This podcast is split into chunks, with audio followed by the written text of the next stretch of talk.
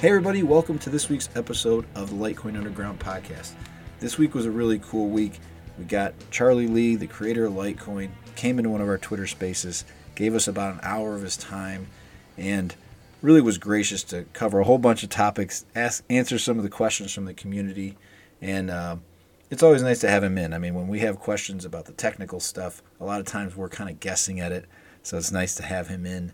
And he's obviously the one who knows what he's talking about. So we talked a little bit about merge mining with Dogecoin, which was interesting.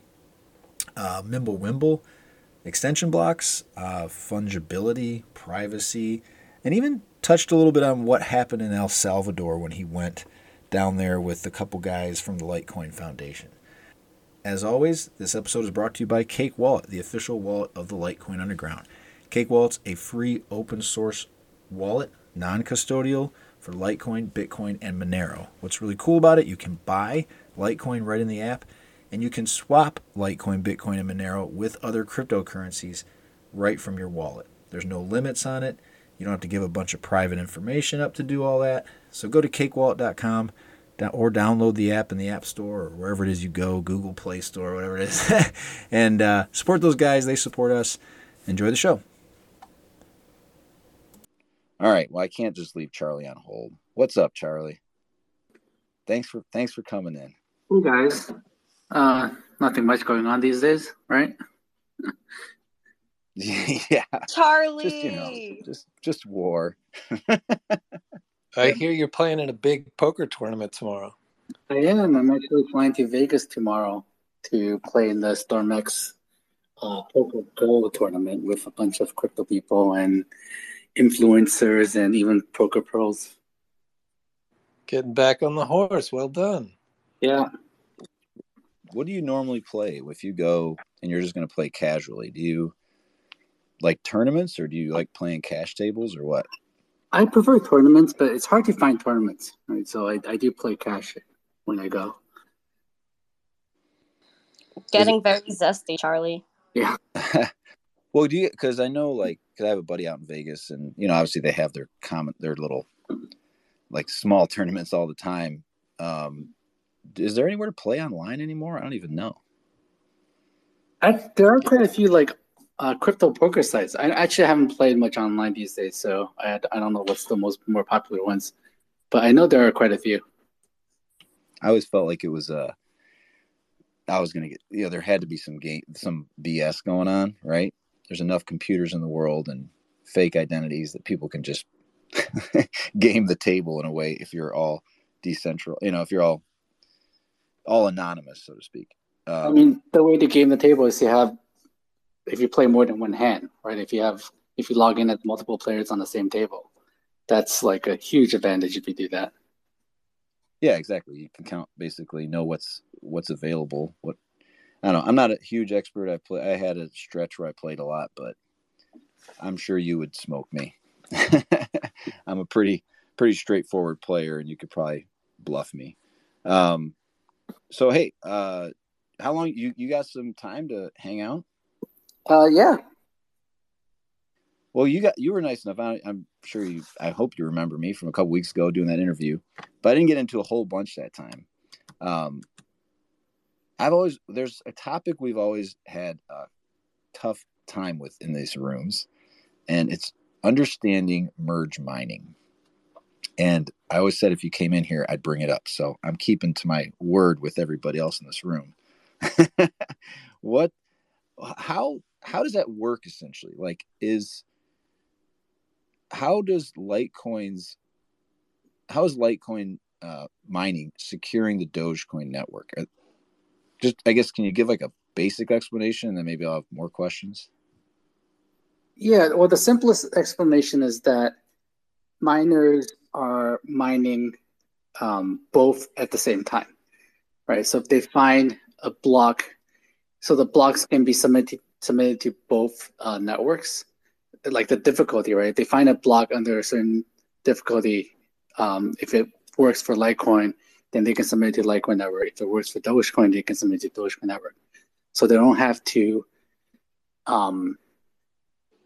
they can kind of use the same work towards both, mining both networks at the same time. But like, so if you win a Litecoin block, you're not awarded both blocks. You're not awarded both Litecoin and Dogecoin simultaneously, right? You could be, right? So the work that you do could be good enough for a Dogecoin block and also good enough for a Litecoin block. So I mean, if you compare it to like physical mining, it's the same idea that you're mining for gold and silver at the same time, right? I mean, you could be, but it's highly unlikely. Yeah, so it will be two different things that you're mining at the same time, right? If you mine silver, you also mine some other materials that is a byproduct of mining silver. So it's kind of like a similar idea. So those guesses, all those hashes that are going out, yeah, you might inadvertently, you land on a Dogecoin block. Oh, because it's every 1 minute, right? So you might inadvertently get that while you're chasing the Litecoin block because you're making the same guess on both networks at the same time. Yeah, exactly. Mm-hmm. And if your guess is good enough for either network, you can submit it to either network or both. Gotcha. Okay. So what does that do for the future of both these chains? I mean, is it equally beneficial? Does it really, like, if Dogecoin, we've talked about this, if Dogecoin were to go to proof of stake for some bizarre reason and they abandon the proof of work chain, does that make any real difference to Litecoin? Does it mean hash power might go down because the reward goes down? It depends, right? So if Dogecoin does a hard fork to proof of stake, miners that are mining Dogecoin right now may decide to not support the proof of stake fork. So they'll continue to mine the proof of work Dogecoin fork. And if people give that value, then it's valuable, then they will earn those valuable rewards. So it all depends on what people think or what people consider valuable, right? So yeah, and I kind of tend to believe that'll. Yeah. Who wants new Dogecoin? Everybody wants the original, right? Yeah. So it's kind of like the Ethereum Classic split, right? Ethereum Classic was the old chain, and Ethereum is a new chain. So people value Ethereum more than Ethereum Classic, so the value of ETH is more than ETC. So it all depends, but there will likely be a hard fork, and both fork will likely survive. That's my opinion. Right. If they do it, do you get the sense that is going to happen? If you had proof of stake or no? I have no idea. I don't see the need for them to do it because merge mining has worked out really well for them. Right. It's all if they really want to kind of jump on the proof of stake bandwagon. I don't really see a need for that. Yeah, it's almost like they're getting free security, right? Yeah, I mean, some people think of it that way, but for me, it's kind of like both networks are paying for a combined security to secure both networks. So it's kind of sharing the cost of securing both at the same time. Right. So some people like to say that Dogecoin is not energy. It doesn't waste energy because they get the security for free, but that's not really how people should look at it. It's kind of like Dogecoin and Litecoin are splitting the cost. So a Dogecoin transaction is not more green than a Litecoin transaction. Right. They're the same. Yeah. Yeah. And so, I mean, you think, because I think I don't know if I said this to you when I did get to talk to you before. Do you think long term the whole inflationary aspect of Doge is a big benefit to Litecoin miners? If it's let's assume that Doge remains relevant and in the neighborhood. It's an interesting experiment. This is something I've thought about like way back when I first introduced merge mining to the Dogecoin community. Because Dogecoin is not like Litecoin in terms of it having perpetual inflation, it's a different experiment, right? So and now Dogecoin and Litecoin are tied together. So let's say like 100 years down the road, Litecoin block rewards keeps having until it's minuscule, and the security might not be enough.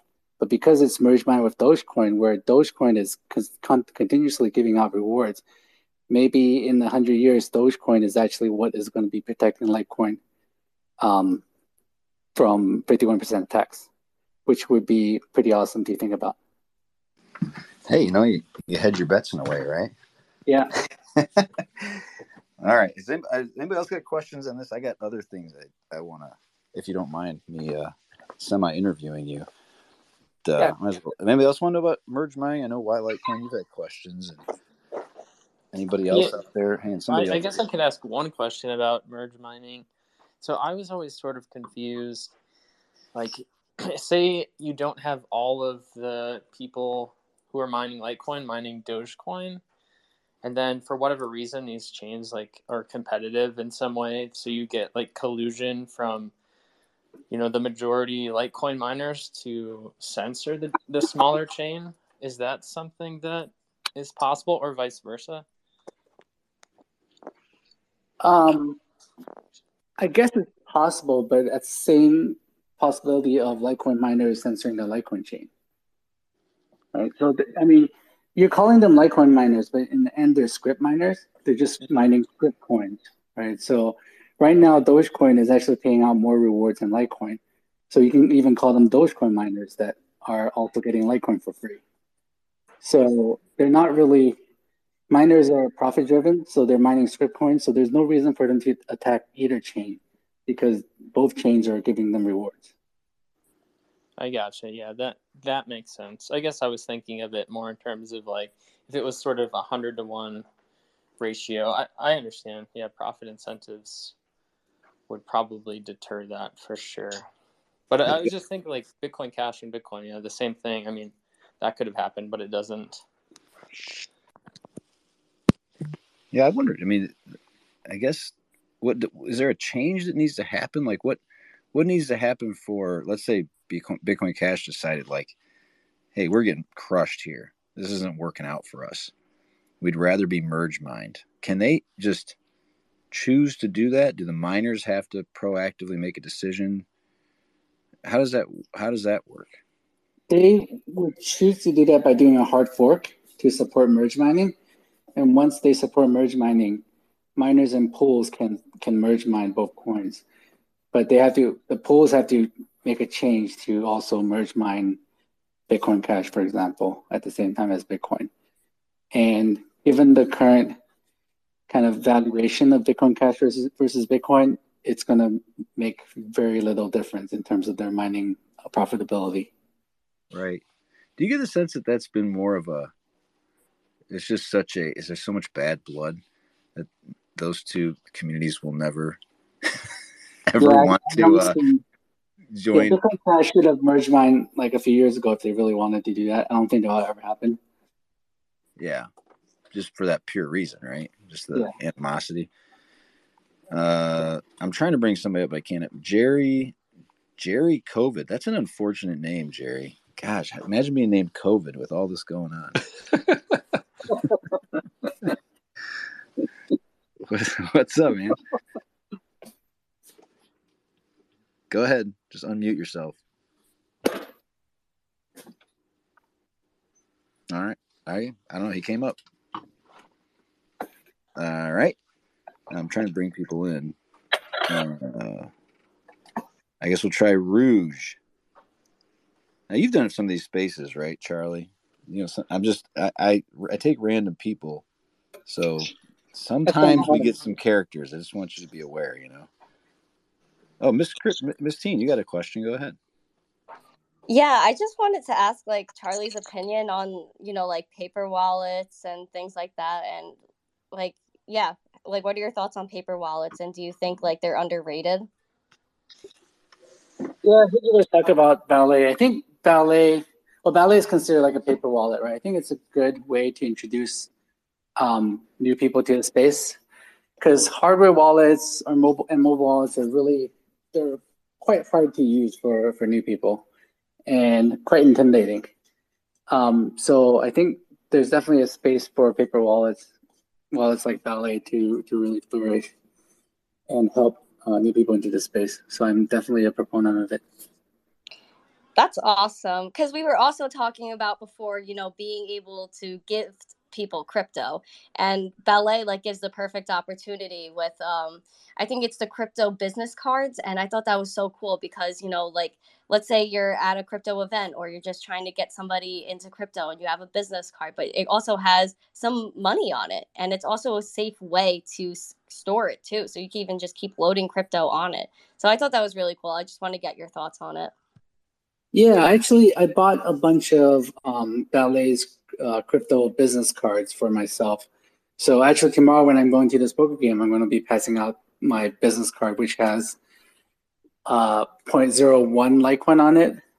So it's an extra dollar. So it's something that enough so that people won't throw away my business card and they would have to download the wallet and withdraw the Litecoin if they want it. So it's actually a very, very cool idea. And once you download a wallet and scan the business card, the information on the business card actually shows up on the Ballet app. So no way. Yeah. Brilliant. It's actually oh my gosh. Cool. I love it. Can I have one? Yeah, unfortunately it's physical, so I have to see you in person or ship it to you. All right. I want it. I'll find a way. Yeah. Once somebody sends Litecoin, I see it all the time on social media. They're like, oh my God, I just sent Litecoin. Wow, it was so easy. Why couldn't I have just done that all this time? It was an amazing experience. It was instantaneous. It just went there and went there. So it seems to be the real like clincher is once people actually use Litecoin, they send it once and they're hooked. Yeah, absolutely. All right, I got some new people up here. You guys, this guy tried for a while. Countdown. What's up? What is with everybody? They can't talk. Go ahead, man. You're up. I say man, but I don't know. These could be anybody. I mean, you guys hear me or? Oh, there's Rouge. I hear you. I don't know why we're having such issues. Go ahead. Is that right, Rouge? Rouge, yes, go ahead. Thanks. First, I want to say awesome being in a space with Charlie Lee because, honestly, believe it or not, Litecoin was the first crypto I ever bought in my life. So that's pretty awesome. The first and last, right? I mean, it's pretty much like, you know, like the gateway drug. So it got me started on everything else. But yeah, it's crazy. Like, you know, I was young and I just made a little investment and I 3x'd in like pretty much 2 days when I think that was back in 2014 or 2018 when it went from like $90 to like 300 something. But yeah, it was pretty awesome and it inspired. And I lost a lot of money doing other coins. I'm not gonna lie, like doing a bunch of stuff, and I lost a whole crap load of money, to the point where I was at the lowest points of my life. And then that's when I realized, you know what, like you can't beat them, you join them. So right. I actually like learned like neck and teeth on how to code Solidity and use JavaScript and use, you know, Node and everything, and pretty much just launched my own crypto and didn't release it for about like a year and a half later because it was just sitting on Etherscan.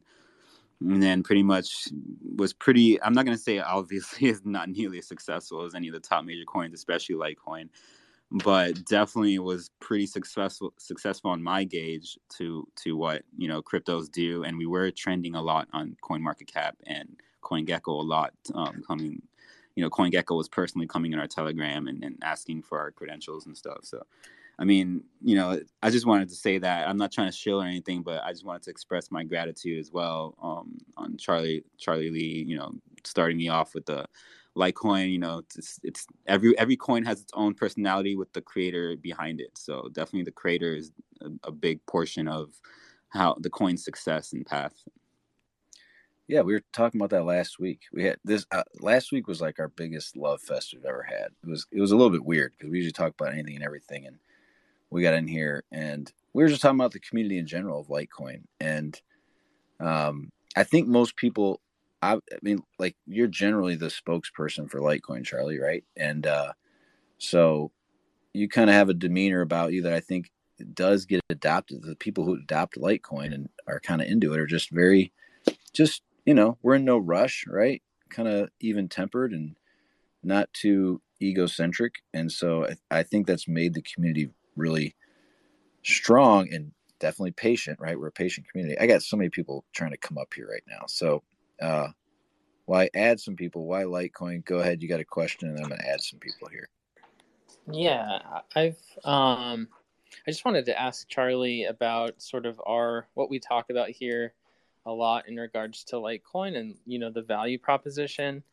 Like I've heard Charlie talk about it being the silver to Bitcoin's gold, but oftentimes we refer to Litecoin as sort of the perfect substitute for Bitcoin. So being really a Bitcoin, just with a different mining algorithm, so you don't compete in hash rate. And then eventually, you know, as Bitcoin keeps getting monetized at higher levels, hash rate goes up. Eventually, block rewards decline and fees have to rise to maintain that security level. So, you know, Litecoin can kind of fill in for that excess, you know, demand for Bitcoin that can't be serviced by the main chain. So, yeah, really, I guess, what are your thoughts on that? Is that what you were intending by labeling Litecoin the silver to Bitcoin's gold? Or, yeah, what do you think of the idea of substitution? I think that's the right way to think about it. So over the past few years, Litecoin transaction volume has gone up slowly but surely over the past few years.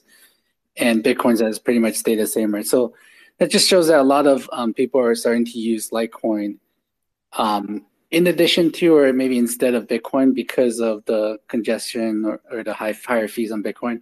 And Litecoin just works, right? It's fast, it's secure, never been 51% attacked, never been hacked, never gone down. So it's kind of a payment network that just works. So if you're just using it to pay for things, you can just use Litecoin. And of course, if you have Bitcoin, you can use Bitcoin also, but Litecoin actually works slightly better than Bitcoin for that. But yeah, so I see it working kind of hand in hand with Bitcoin to fulfill the global transactional needs of cryptocurrency, of decentralized money. Gotcha. I got a question for you. Do you think, okay, I know you love Bitcoin, but everybody here loves Bitcoin. I think any Litecoiner is a Bitcoiner. But Satoshi created Bitcoin, and he came up with some arbitrary numbers. He didn't have he had no understanding of what the future would become. And he built the security model based on just probably, again, just kind of an arbitrary number, 21 million. The block times will be 10 minutes. This is how much space will be in a block. And he obviously couldn't predict the future of hard drives and networking speeds and whatever the heck else. Do you think that, was that something you thought about when after you saw Bitcoin, you said, you know, you probably still get ample security at 2.5 minute blocks and 4 times the space on a hard drive, in a way, because Litecoin has 4 blocks every 10 minutes instead of 1, it's kind of a block size increase, right? Essentially, it's just more blocks instead of bigger blocks, so that the blockchain fills up more quickly with data. You get what I'm saying? Was there a little? Do you think that there's a dialing in of that security versus capacity trade-off that, when you're kind of going at it with a hatchet in a way in the beginning with Satoshi having no, he was just making the model that it's not reasonable to expect that he would have nailed it on his first try. I would say, I think he did an amazing job at nailing it on the first try for a lot of the things he did. Right. But you're right. A lot of these parameters he chose was a kind of a shot in the dark. He chose 10 minutes. I thought it was a bit too conservative.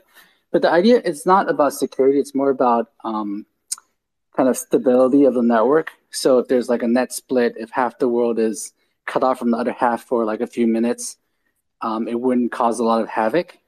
Right. So 10 minutes is quite conservative. That's something over having experienced Bitcoin for many months, I realized that doing 2.5 minute blocks would work out to be better. It's a better trade-off in my mind. I also saw some coins that did like 7 second blocks, which was really chaotic when like miners are finding blocks at the same time and orphaning each other, causing a lot of unnecessary wasted work. So like something between 10 minutes and 7 seconds, my mind was getting better. And I chose, I don't know why I decided to do that, but I chose like a factor of 4. So in terms of block speed and block size, you're right, it's a 4 times block size increase, because we're getting 1 megabyte, at least back then we're getting 1 megabyte blocks every 2.5 minutes instead of 10 minutes. And that just worked out well. And one thing I made, I was super careful of not changing, was the block reward halving schedule, because I saw that halving every 4 years gives Bitcoin and Litecoin enough time for it to succeed. If it halved too fast, then the security will go down too fast before the coin has a chance to succeed. And actually, that's why Dogecoin had to merge mine, because they changed that parameter to made it like halve every 2 months. And I mean, Dogecoin was created for fun. It was just something that the creator decided to do, but that really killed any chance of Dogecoin surviving, because it had to kind of become a billion-dollar coin within 1 year for it to succeed, to survive. Otherwise, it would just get 51% attacked. So they had to turn towards merge mining to save themselves. So that was one thing I made sure I didn't change with Litecoin. Yeah, and is halving, again, just an arbitrary thing as opposed to like maybe a 10% reduction every year? Is that, again, just kind of a... Is there any science behind that? Or, you know what I mean? No, I think it's just... I mean, computer scientists and mathematicians like things that like patterns that are simple, right? So having every 4 years, having every time causes the coin production to you produce half the number of coins the first 4 years, and the more other will be more predictable. Yeah, it's more predictable. It's simpler to understand. Yeah, and it works. All right, cool. There's so many people in here, Charlie. I don't know what to do. So many people want to talk. just be zesty, Sir Michael. You got it. Yeah. Well, I got people. Do what you always do. You're good at this stuff. Well, we're here every week. Well, yeah, I don't normally have 20 people requesting to talk, but no, I mean, you know, we're here every week, and I got people that I got a soft spot in my heart for some of these people. They're here every week. I love them, but. The other thing that I do want to talk about, and maybe we get into it with these other people, is MWeb. And I'm going to refer to it now as MWeb from now on, because not only have you said it, but we talked to David Burkett about Mimblewimble. I don't understand the extension blocks as much, but I just listened to that today. This week I had a long drive on Tuesday, and my phone like automatically plays the... You know, sometimes it's just like it'll start playing a podcast and you don't know why you didn't hit play. It's just playing it. So it was playing that episode, and I listened through it again. And each time I listen to that, I probably listened to it 4 or 5 times. I'm so pumped up about MWeb. Like, I really think not only the fungibility, I think that's a better phrase for it as opposed to the privacy factor, is the fungibility factor and the ability to just kind of keep your basic information private. The extension block kind of capacity growth, it just seems like it's going to be so cool. Like, we get, I don't know, Satoshi South is in here, you know, the hedge guys, once they're adopting, or the fact they don't even have to adopt it, right? That I can share with them a stealth address, and I can receive my paycheck into Mimblewimble, and hedge doesn't need to know it. My employer doesn't need to know it.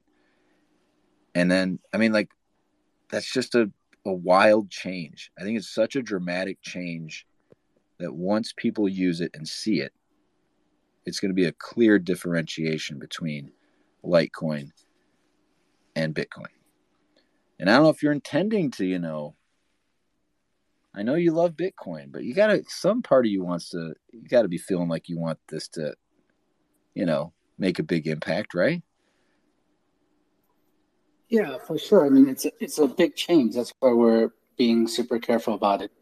But yeah, adding like this to Litecoin will make Litecoin more fungible than Bitcoin. Like it'll become a better form of money by the definition of good sound money than Bitcoin. So yeah, it's huge. What our focus is to make sure for one that the network upgrades without any issues, right? So we recently upgraded testnet to activate MWeb, and we actually ran into some problems. There were some unforeseen syncing issues that we weren't able to catch before testnet. So it's a good thing we have a testnet to test these things out.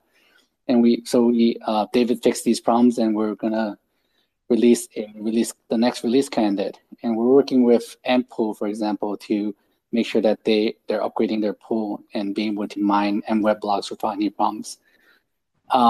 But yeah, it's very exciting. I'm super excited about it.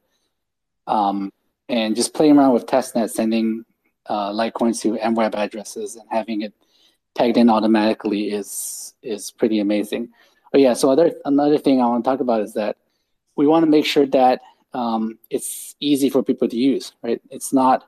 We don't want people to have to think about pegging, peg out, and MWeb addresses and non-MWeb addresses. So just trying our best to make everything simple so that if someone gives you an MWeb address and your client supports it, they can just send it to your MWeb address without having to ask you, do you want pegging coins? Do you want to use this kind of coins or that kind of coins? So yeah, so we're just trying to make everything simple and easy for people to use and see the power of fungibility. I've got a question that this is led up to regarding MWeb. First of all, thank you for having this talk, guys. It's cool seeing all these people that I've interacted with on Twitter all in the same space. But that leads me to my question, which is about MWeb. And what do you see for the future with regarding securities and regulations tied to the privacy, or better said, for our sake, the fungibility of the coin? The reason for my question is I've seen what happened with Monero in the past and how regulators have cracked down on it for ransomware and just the issues with privacy in general. I know the fungibility aspect is great for the sound money aspect, but what do you see in terms of the future for regulation? Yeah, it's a good question, right? So it's a kind of like a fine line where we have to walk. Where I personally believe that financial privacy is really important. Right? People should have privacy of their finances. They don't have to reveal how much money they have, who they're doing business with, unless they want to. Right? I think that's really important. But on the other hand, the current ways governments are tracking criminals is using money laundering, right? They're tracking criminals via movement of money.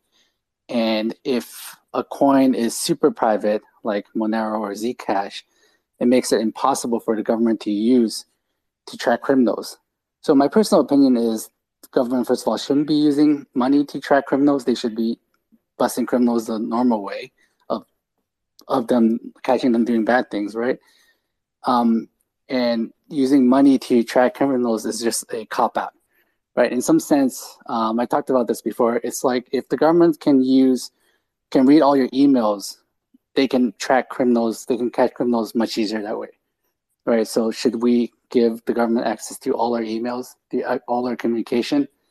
And people fight for that, right? They don't want to give away their information privacy because it's their right. So I think it's the same for financial privacy, but that's something that people need to kind of get used to and fight for. And we're not there yet, but I like to see us move towards a world where people actually care more about their financial privacy and not just give it away for free. Excellent. Thank you very much, Charlie. Yeah, it's one of those things that the hard part about being a bad actor, being against the law, or whatever phrasing you want to use, is it's at the end of the day, it's kind of arbitrary. right? It's human decisions create laws, and for you to be subject to investigation into laws that are subjective laws, that's kind of, you know, not fair. So I'm going to say this wrong, but Amit? Hey, thank right? you. Yeah, thank you. I'm there. So first of all, I would like to thank Charlie. That first time I'm talking to him, and I'm very feeling great towards him. That first time I caught the Twitter space along with him. So just now we were talking about the privacy of Mimblewimble, MWeb, and we discussed about the Monero also. So Charlie, this is a very straightforward question. Are you having any concern that maybe down the line after 6 months or a year, few of the major exchanges of the world may delist our Litecoin from it? This is my first question. And another question is, if Charlie, you will get an opportunity to go back by 2016 or 15 timeline, and which project would you like to improve it with respect to the Litecoin, with respect to any functionality or scalability?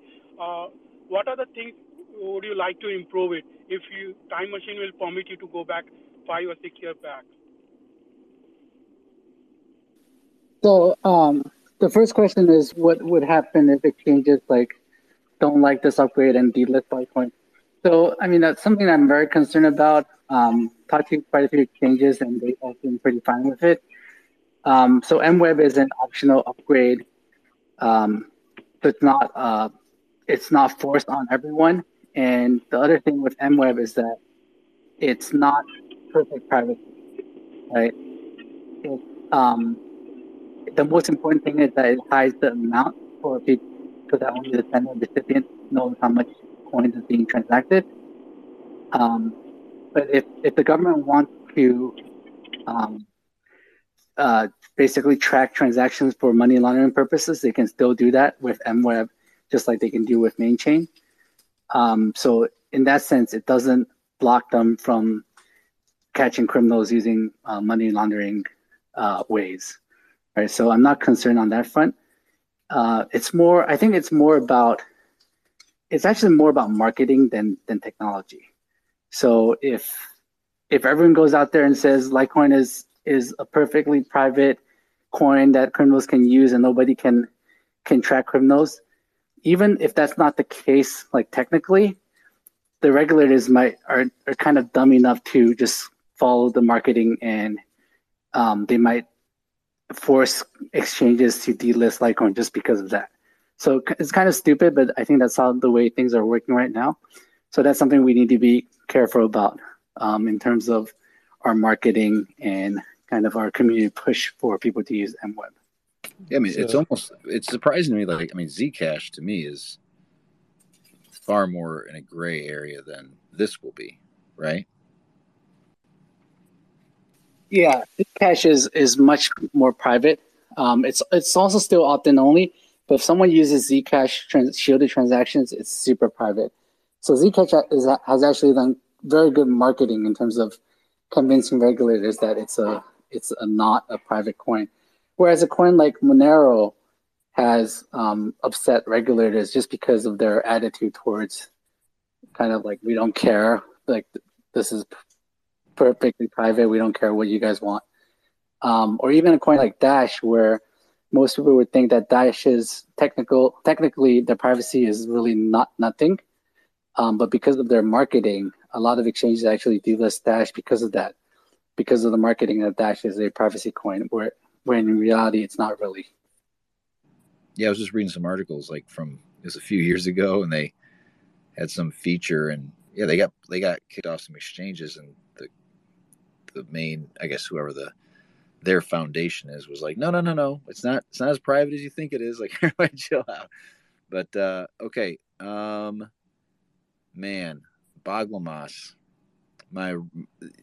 Charlie, Baglamas loves Litecoin, man. He loves Beam, he loves Mimblewimble. So I assume you have a great question, Baglamas. What's up?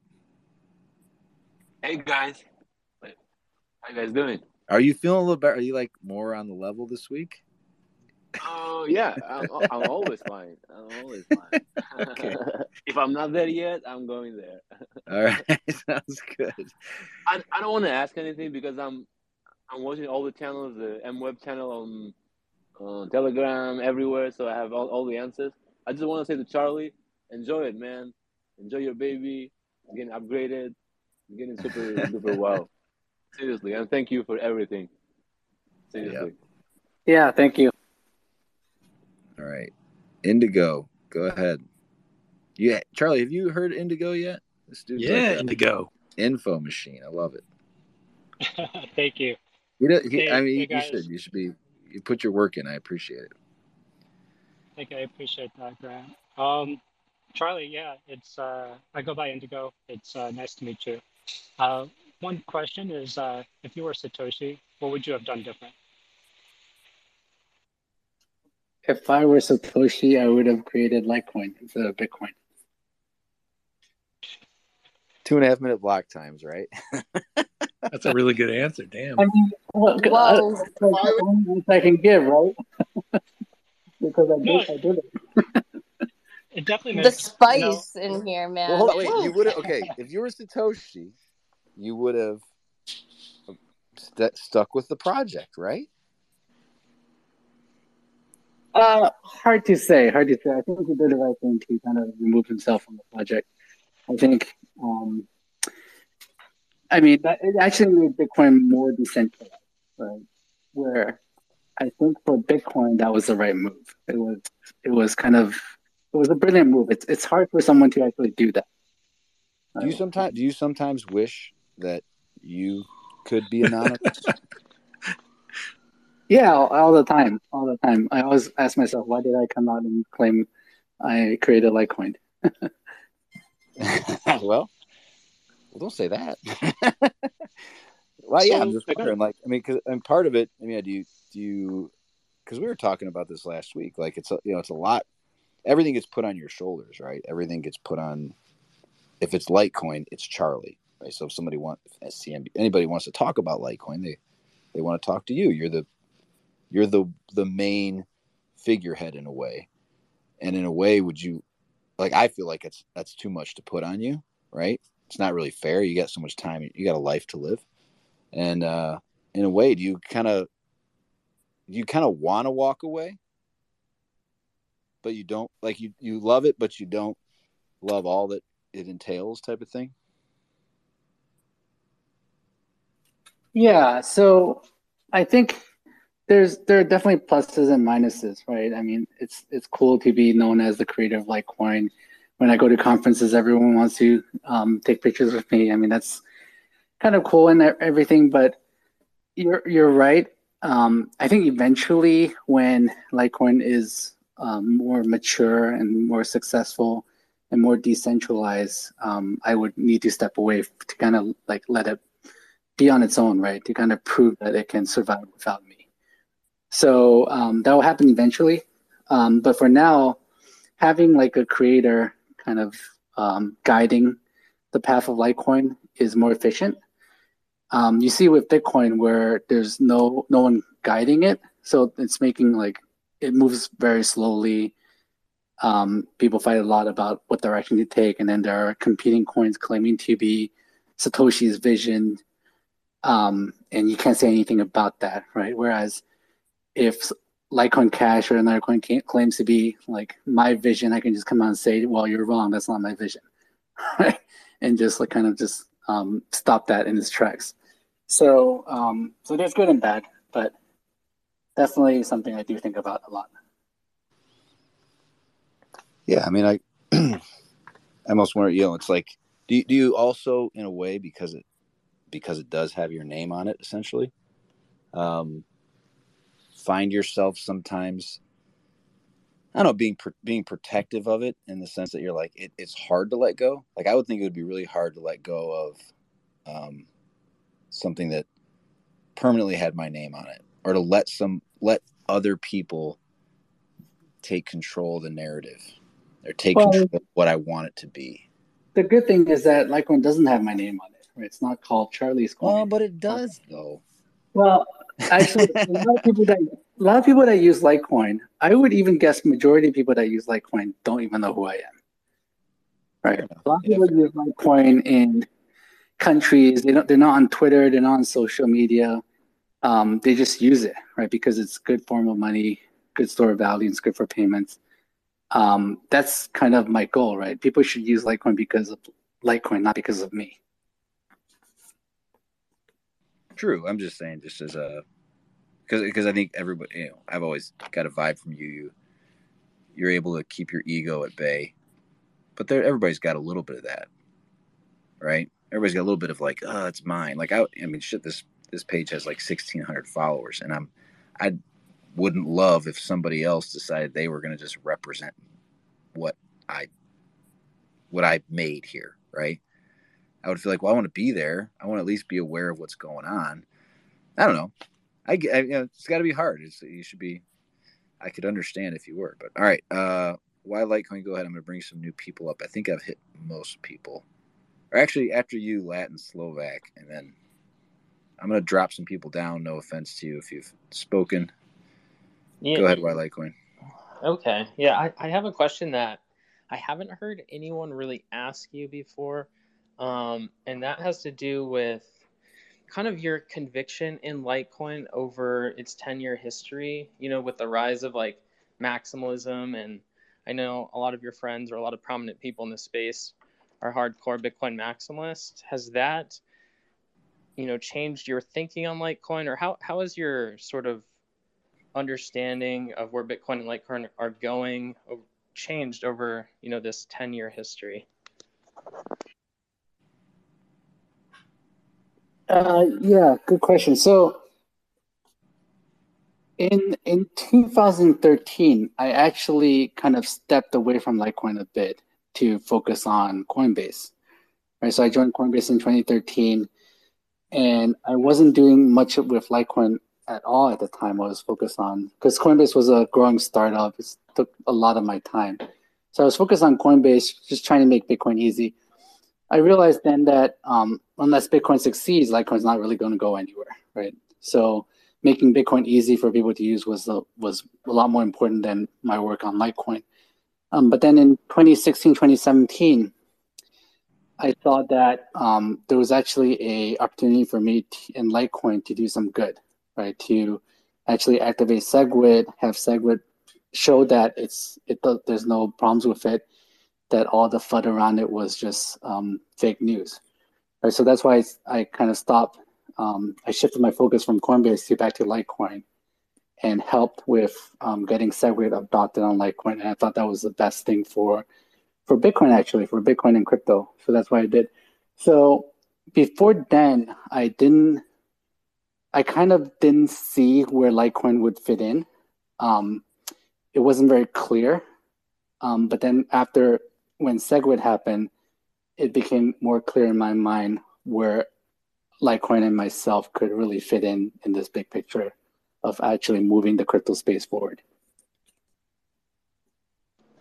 I gotcha. So when you see, because a lot of us are Litecoiners in here, and a lot of people start losing, you know, conviction in the chain, thinking it's dying when they see the, you know, LTC BTC ratio hit all-time lows. Does that, I mean, to me, that just seems like an opportunity, because we're seeing on-chain the demand increase sort of organically over time. You're seeing real monetization happen at the lower value ranges, but, you know, a lot of people lose confidence.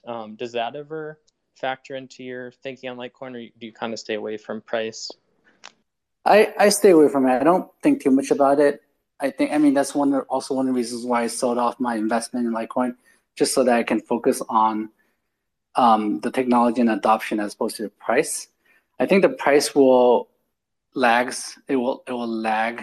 adoption, and it's definitely painful for investors right now when price is at all-time low compared to Bitcoin.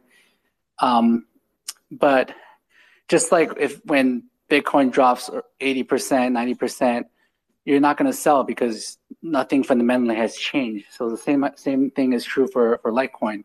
If anything, over the past 4 years, adoption has increased quite a bit over that time in terms of more support, more ATMs, more people using it. On-chain activities has gone up quite a bit. And everything is good, everything but the price. but I can only kind of focus on adoption and the technology and making Litecoin the best form of money. And I hope price and everything else will follow. Yeah, it's a matter of time, right? Latin Slovak, I'm going to make you wait a second because I think Saeed was here first. Is that right? Am I saying your name right, Saeed? Yeah, I'm Saeed. Nice to meet you, Charlie. I was listening to your talk throughout. I have been following you for like last 7-8 years. I've been in the space for 7-8 years and following Litecoin for a very long time. And I'm very excited about the upgrade. I have like two questions. Question number one is, how do you think the hash rate of Litecoin will have sustainable growth over the next 5 years? Because we saw like a peak in 2019, I think, because of the price, I think. I'm not sure about it. And then again, a peak, and then it falls down, and again, now it's going up again. So I'm more about the secured network, because Litecoin transactions are the fastest, as we know, in terms of the adoption of cryptocurrency among this community. So that's my question number one, that will the hash rate, do you feel that the hash rate is constantly going to go up from here in a sustainable manner for the next 5 years? And I saw you guys going to El Salvador and all that. And will El Salvador, like, do you see a hope of like Litecoin being like adopted all over? Because like all the ATM machines everywhere in the world kind of like accepts Litecoin. So do you think anything like that would happen? Would you guys do a lobby, or like what's the Litecoin Foundation's point of view on it? Thank you. Yeah, so hash rate kind of follows price. So the Litecoin hash rate has almost that, it's almost back to the previous peak in 2017. I think I'm pretty sure it will exceed that over the next year or two, and it will continue to go up. I'm not concerned about security and hash rate for Litecoin, especially because of Dogecoin mining also. So miners are getting rewarded with both Doge and LTC, and that really helps with incentivizing miners to mine script coins. So answer to your first question is no, I'm not really concerned. I expect the hash rate to exceed the all-time high pretty soon. I think I would expect this year. Second question about El Salvador. I think countries like El Salvador are perfect places to adopt Bitcoin and Litecoin. Because they, unlike the U.S., they don't have the U.S. having the reserve currency is kind of like having a cheat code. The government can just print money and pay for things, pay for war, pay for COVID checks, all that they can do just by printing money. And countries like El Salvador can't really do that. So they would turn towards like cryptocurrency as a better form of sound money, I think is awesome. So I'd like to see them look into Litecoin also, right? For other countries to also look into Litecoin. And you're right, Litecoin is on like most ATMs that Bitcoin is on. People use Litecoin. People in the US don't really use Litecoin, don't really need Bitcoin and Litecoin, but other countries, third world countries like El Salvador, Venezuela, and other countries really actually need cryptocurrency because it's just a better form of money than what they have. So I expect that trend to continue, and I'd love to see one day a country adopt Litecoin as legal tender, or even just it being used extensively in that country. Okay, I got a lot. I got so many people. I'm going to try to. How much time do you have, Charlie? I really don't want to take it way too much of your time. I got some other just random questions. I have 1 minute. Yeah. I mean, I think I could sit here honestly and just these people could just ask all night. I just don't want to keep going. So Latin Slovak, go ahead, man. This guy, I think this guy's smart. He doesn't sound all that smart sometimes. No, I'm just kidding. Megan, thanks for putting these on as usual. Satoshi Light up in the house, baby. What's up? Mad love, mad love. I always tell people the only reason why people don't want to talk to me is because they can't find Satoshi. They only want to talk to you because they can't find Satoshi, you said? Yeah, if Satoshi was out there, nobody would want to talk to me. They all want to talk to Satoshi. Yeah. Well, so this, you know, we're peppering you a lot of questions. So, I mean, you know, this is for you or Jay or any other developer, maybe that might be out here. But, you know, privacy, anybody that's been in these spaces and hear me talk know that that's a big deal for me.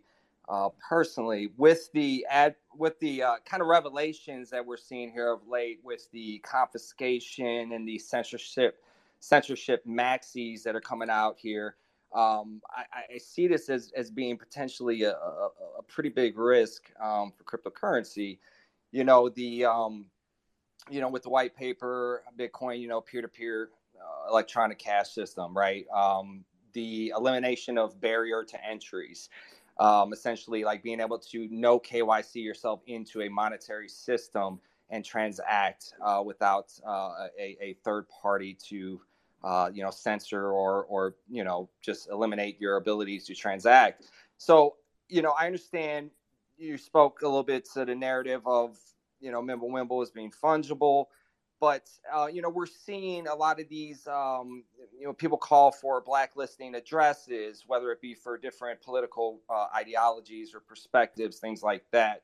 And that's concerning personally. So I'm wondering, is something like a BIP 47, right, like a PayNym, is that, I mean, I'm sure it's possible on Litecoin, or is it even in the code? Do you see any value in that? I think like for like charities, for instance, you know, I think transparency is pretty important. That's a you know, pretty good tool, that cryptocurrency. You can kind of see where the funds are going. But, you know, when it's a little bit more sensitive contributions, you know, with the potential to have your funds locked up is concerning. So would PayNyms, BIP 47, something like that be a potential go-to? And also, as far as like regarding Mimblewimble, speaking with David, he was saying that it's pretty much like a massive CoinJoin to some degree. Could there ever be, I mean, I guess it could, because it's decentralized, but I mean, would there potentially be like, you know, like a Whirlpool, something like a Whirlpool for Litecoin wallets, and or something like Ricochet, to where, you know, you're able to create some distance. I mean, not for nefarious acts, but just privacy in general, to have that opt-in ability. What's your perspectives on coin joining, something like a Ricochet and or PayNyms on Litecoin? Yeah, sorry. So I think, yeah, so what Mimblewimble does is just the fact that it uses confidential transaction means that the amounts are blinded, makes it very good for something like CoinJoin. Right now, one way where people can demix CoinJoin transactions is the fact that the inputs are not the same, so they can just track. If I'm sending 1 Bitcoin and you're sending 5, then the outputs are 1 and 5, and you can kind of follow the path that way. But if the amount is not known, then makes it much better with using CoinJoin. So that's something I'm excited about, where using CoinJoin and Mimblewimble is good for financial privacy. So I definitely support that. What's your second question?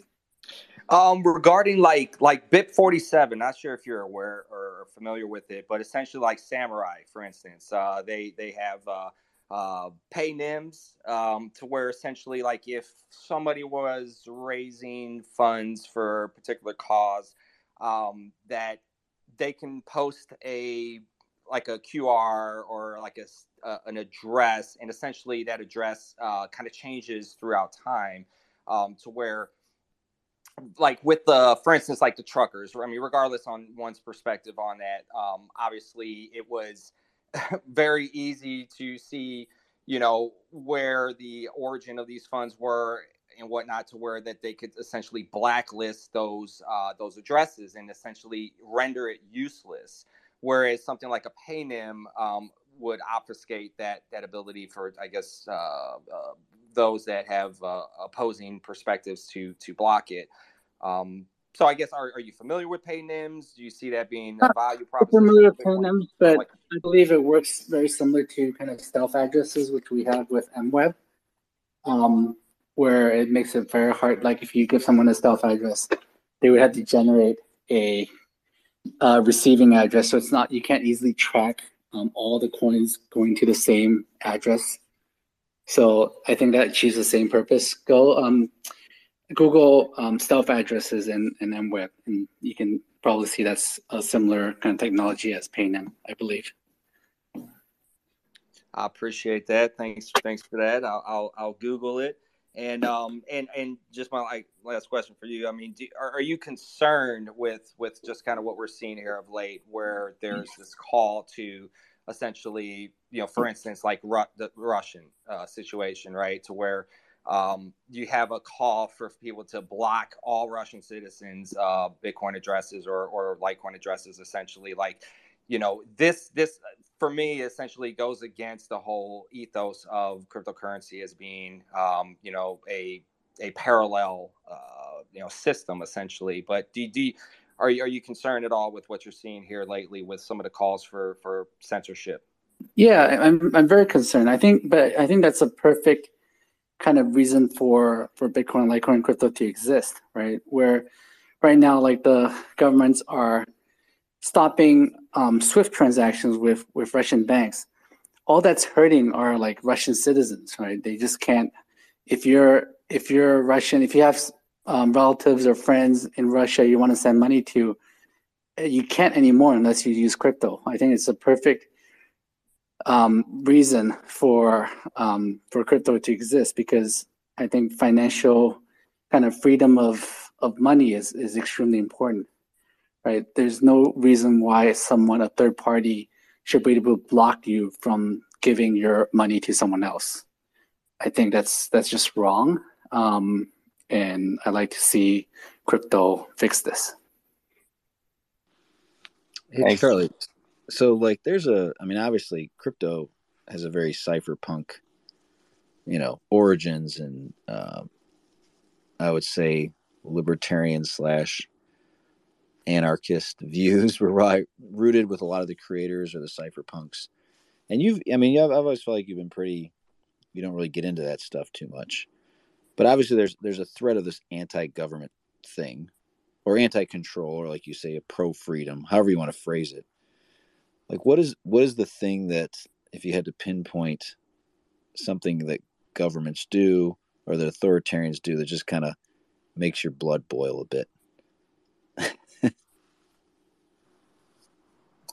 Well, the main thing is what I talked about freedom of money, right? So I think censorship resistance is one of the main reasons for crypto to exist. And that's why we need decentralization, because that's what gives us censorship resistance. Like, it's like a moral rooting, is like, because I've always viewed it as like freedom of speech, right? You're basically communicating value from person A to person B. It's freedom. It's freedom of money, right? It's your money. You should be able to do whatever you want with it. No one else should be able to say no, right? So I really believe in that, and that's why I'm. Like, do you get angry? Do you get angry? Does anything like make you mad? Nothing really makes me mad. I'm very low. There's never seen the whole thing of like, you know, hey, I should be allowed to do what I want to do. Like, there's a little bit of like, back off, right? Like, this is none of your business. That's kind of, you know, that's, crypto is a none of your business type of money, right? It's just leave me alone. And so there's got to be a little bit of anger at that. Like, if somebody's trying to get in your business that has no business being in your business. Yeah, I mean, off, right? I talked about this before, actually many times, where one of the things that happened to me before crypto was I played online poker. Not a lot, but just have fun and play with money. Charlie, and then, sounds like a first world problem. Well, a lot of things are first world problems, especially if you live in a first world. When I think they call like Poker Black Friday happened, or was it Black Monday? I forget. Where the government just kind of they shut down online poker, and the way they did it is they shut down all payment processors. Right? They shut down. They made it so Visa, MasterCard won't let you transfer money to these poker sites. So you can't do it with Swift. You can't do it with anything. And by doing that, they effectively shut down poker. Right? They shut down online poker. And I was thinking to myself, like, why? Like, how is that like fair? Why is that happening? Why should the government not allow me to play poker, a game of kind of skill online with my own money, and just because they don't like it, just because I think like Las Vegas casinos lobbied against it and got the government to shut this down. But I think that's just wrong on many levels. And this was before Bitcoin, before I found out about Bitcoin. But when I found out about Bitcoin, I realized that this is like a better form of money, right? It's something that governments can't do anything about. They can't prevent you from sending money to friends or families or to poker sites just because they don't like it. Right, exactly. So it's more just like a, yeah, again, people should be allowed to do what they want to do, right? Yeah, it's not hurting anyone. It's just playing a poker game online. I know poker's always bothered me because when people call it gambling, I always feel like, well, there's a reason why the same guys end up in the finals of every tournament. It's not, they're not just the luckiest people in the world.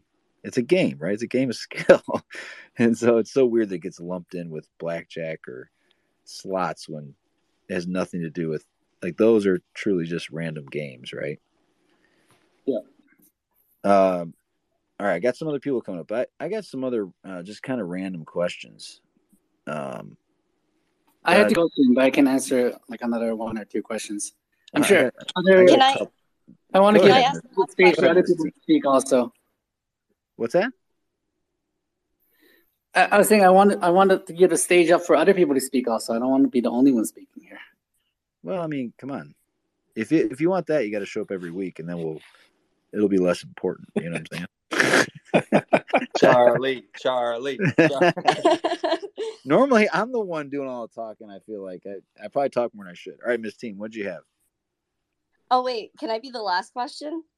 No, I got two more that I gotta ask, and then I got three more. Oh, but they're gonna be okay because mine's not as serious. Yeah, that's fine. Okay, so Charlie, I know you're in Vegas and you're getting zesty. You're gonna play poker, but you know you build up an appetite thinking about all these things. And you know I know that there happens to be In-N-Out Burger in Vegas. Are you gonna go and grab some of that? Maybe I might. I mean, but there's In-N-Out Burger in California also, so it's not like something that's that special. But maybe.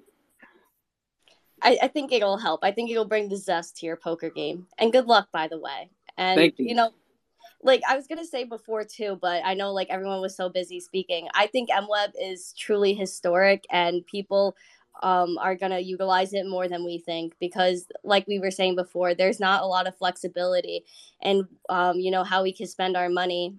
And we, you know, first world problems we were talking about before, you know, we have more options as to how we can spend our money, but a lot of people can't transact as freely. And, you know, it helps with charity. And like a lot of the charities I've been seeing where third parties have taken away these funds, MWeb will fix this. So I'm just really excited to see what the future holds in the next year for MWeb adoption, especially when it's fully launched and wallets are integrating it and everything like that. Yeah, 100% agree. Yeah, one thing I want to say is I think people are very excited about MWeb, but I think people should have more patience. So it's going to take some time for pools to upgrade their software to make sure everything's okay before they start signaling for MWeb. I don't expect this to be fast, and I don't want it to be fast because we want to be careful and make sure we catch all the bugs before it actually goes live. Like Litecoin is great because it's been 10 years without any downtime. So I don't want to do something that changes that. And we could easily cause problems if we activate it too soon before we iron out all the problems with it. So have patience. Don't expect it to pump the price. We're doing this for fungibility, for making Litecoin better money, and the price will follow. But if people are just excited because it might help pump the price, then that's the wrong reason. Preach. Yeah, yeah. Love that. Yeah. If you've got some anonymous account, you've listened in here, Charlie, you would know I try to do everything I can to not pump any price. Okay, I got there are 4 questions. A couple of them are really quick though. What was the conversation like when Jay asked you to come in here? Jay did not ask me to come in here this time. Oh, all right. I guilt him every week. Okay. Oh, yeah. Easy question. I mean, he has asked me a few times, urged me to join and talk to the community, but I've been quite busy the last few times this happened. But this time, I happened to be free, and I saw you guys were talking, so I decided to join. Yeah, and I know the hard part is that no matter what you do, it's always going to be Charlie focused. So yeah, create some sort of second account. If I'm sure you probably wouldn't have come this time. That's right. Well, people think Master is my second account, but somehow he's also in here, which is weird. Look, my second account is Mega Litecoin. It's in here too. So I've asked Master that. Okay, so what kind of music do you like? What kind of music? My favorite band is the Red Hot Chili Peppers. All right. Nice. So yeah, you're old school. Feeling the spice. Jesus. You and the spice and zestiness. All right. I got 2 more. What was your lowest point with Litecoin? Did you ever have a point where you're like, this might not make it, or that you really doubted maybe crypto in general or Bitcoin, or is this all a pipe dream and we're going to get wrecked? I don't think I have a lowest point. I don't think I've ever doubted Bitcoin or Litecoin ever since I found out about it. I do remember when the Mt. Gox hack happened, I was talking to Andreas Antonopoulos, and he actually was seriously doubtful that Bitcoin would survive it. He really had his doubts, and I was like I was unfazed. I didn't think even the biggest exchange going down would really kill Bitcoin. So even that didn't kill Bitcoin. China banning it didn't kill Bitcoin. I really haven't really seen anything that scared me. Hopefully, we won't. I think Bitcoin crypto has gotten to a point where it's just inevitable now. It's not nothing can really stop it anymore. That's interesting. I mean, I think it will. There's no doubt in my mind it will survive. Right? It may be challenged harshly by different governments, because I think it's a huge threat to governments, stronghold on the money supply. So they, with unlimited funds and unlimited force, they can do a lot to try to stop it. But I do agree that it's reached a point of maturity and kind of widespread respectability might be the best way to put it. People acknowledge that it's here to stay. That, yeah. Very likely, very, very resistant, very hardy at this point. I want to add that, and this is where Bitcoin maximalists are wrong. The altcoins is the reason why Bitcoin cannot be stopped. It's because if Bitcoin was the only thing in the world and the governments wanted to stop it, they could. Right? They could build ASICs, 51% attack it, and kill it. And just whatever Bitcoin does, they can just kind of adjust accordingly and kill that. So, but because there are so many altcoins out there, it's like killing a mafia boss, right? Once you kill it, the second in command would step up and become the new mafia boss.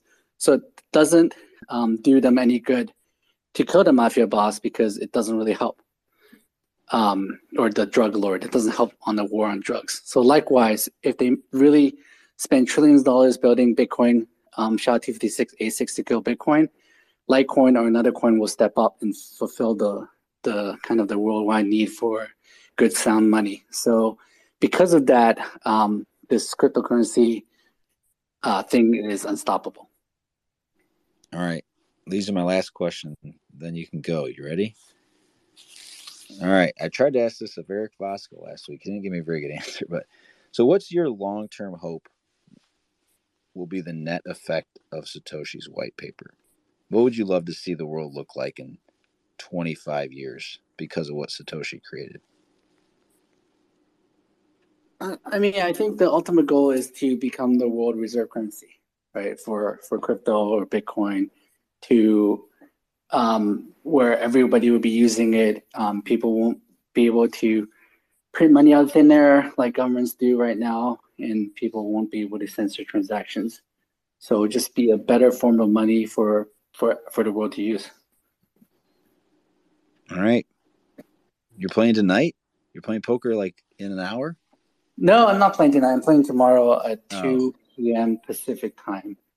So, yeah, I'm flying in the morning, and we'll be playing a tournament.